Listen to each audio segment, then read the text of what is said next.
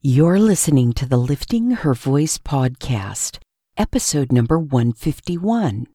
Today we'll read 2 Corinthians chapter 2 together.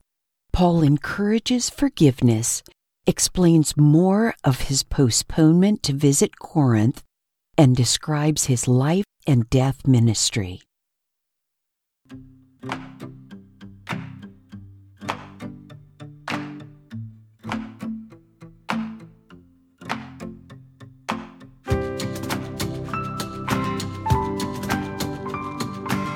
Welcome to the Lifting Her Voice podcast. I'm your host, Joy Miller, and I invite you to grab your Bible and join me as we simply read God's Word together. Some things require discipline, and sometimes that's just not easy to muster by yourself, no matter how badly you want to do it or how much you know you should. It's just easier to do it with a friend. So refill your coffee or tea, get comfortable in your favorite chair, and follow along as I read aloud. I'm so glad you're here.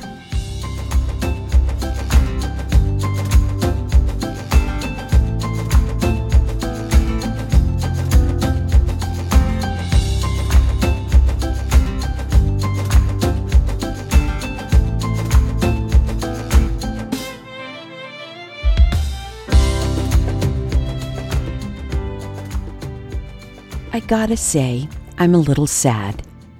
Maybe it's disappointment. Heck, there might be a tad of irritation, too. Let me explain. Almost a year and a half ago, the idea to go to Europe with Mitch's brother and my sister in law was born.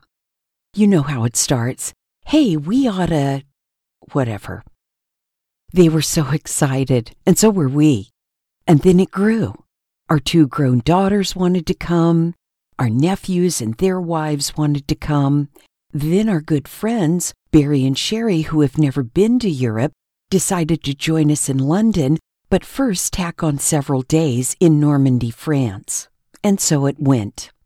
Mitch started writing and emailing funny newsletters to educate and entertain. Plane reservations were made, city passes were purchased, and we found a nice hotel that would accommodate all of us. Then COVID hit. I was the most supercilious of all. Not to worry. There's no way this thing will still be a problem in October. A few months later, I was not so confident, especially when the UK started requiring a 14 day quarantine in the hotel. Hmm, quarantine for two weeks, then vacation for one. Probably not going to happen. So we set the deadline of August 31st as the cutoff date for going forward or pulling the plug. The plug is now officially pulled, and we're in the process of changing the reservations to April of 2021. But God is good all the time. As with most things in life, we'll likely look back and be able to say the postponement ended up being a good thing. COVID 19 is not a surprise to God, and He always goes before those who belong to His Son and makes a way even when we can't see it. We haven't forgotten the verse we just read in the eighth chapter of Romans, verse 28, have we? We know that all things work together for the good of those who love God, who are called according to his purpose. Do we act like we know that? I hope so. I hope that, whether in suffering or disappointment, our witness is that we truly know that in the depths of our souls. Let me know your thoughts at liftinghervoice.com. 2 Corinthians chapter 2. In fact, I made up my mind about this. I would not come to you on another painful visit. For if I cause you pain, then who will cheer me other than the one being hurt by me. I wrote this very thing so that when I came, I wouldn't have pain from those who ought to give me joy, because I am confident about all of you that my joy will also be yours. For I wrote to you with many tears out of an extremely troubled and anguished heart, not to cause you pain, but that you should know the abundant love I have for you. If anyone has caused pain, he has caused pain not so much to me, but to some degree, not to exaggerate, to all of you. This punishment by the majority is sufficient for that person. As a result, you should instead forgive and comfort him. Otherwise, he may be overwhelmed by excessive grief. Therefore, I urge you to reaffirm your love to him. I wrote for this purpose to test your character, to see if you are obedient in everything. Anyone you forgive, I do too.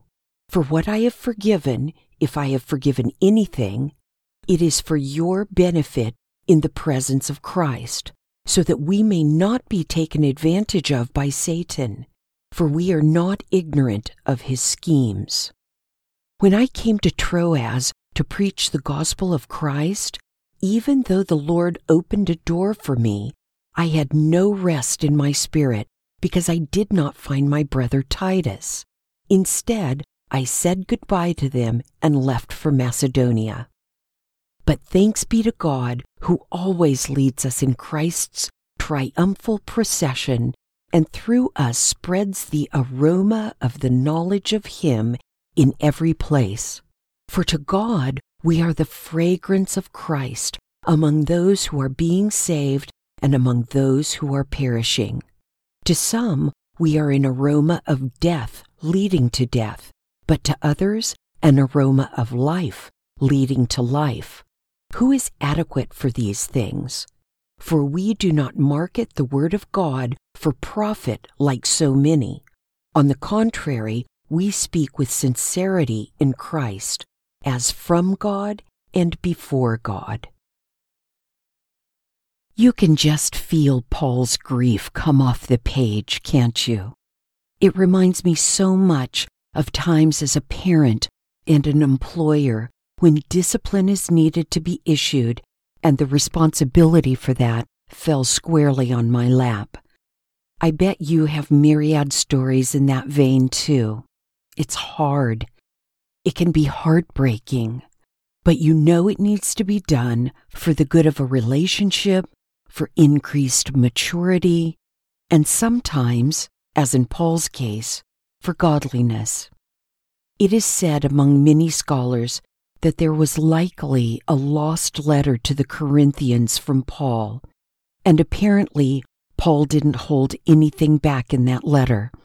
The Corinthian church needed to be taken to the woodshed, and Paul took them. Maybe I should say that God took them and used Paul. It may very well be the reason Paul postponed his visit to Corinth. He likely knew in his heart that the visit would not have ended well, and that's why he wrote the letter. Let's face it, even though Paul didn't have a word processor, he could still write and rewrite a letter until it had the perfect balance of chewing out and expressions of love. When you're face to face with someone you must admonish, words can be like toothpaste. They don't go back in the tube. A visit may have damaged the relationship with the Corinthian Christians beyond repair. I think Paul was wise. In the next section, it is widely believed that Paul was talking about the same guy from his first letter. You know, the one who had a sinful relationship with his stepmom? The one Paul advised be given over to Satan? Well, apparently the church did discipline him and Paul is now saying it's time to love him, bring him back into the fold, and extend Christ's love to him so we won't get too discouraged. Have you ever felt like that? Like you're so low you don't even think it's useful to try? We don't ever want our brothers and sisters in Christ to feel like that, no matter how naughty they've been. It's at those times when godly shame is doing its proper work, that the love of Christ is so powerful. I hope we all remember both sides of that coin. Let's pray. Oh, Father, life can be hard. I mean, I don't want to sound whiny, But whether a person is on the receiving end of the whip or doling out the discipline, it's hard. Lord, we need your wisdom. We need your love. Life gets very messy when we allow ego and pride, rebelliousness and hate to cloud our vision of you. Your word says that Jesus is the way, the truth, and the life, and that no man or woman comes to you except through him. Please, Lord, do not let this message be lost. Help us to be relationally wise like Paul was, because it is through those manicured relationships that we can be used to draw people to Christ. Amen.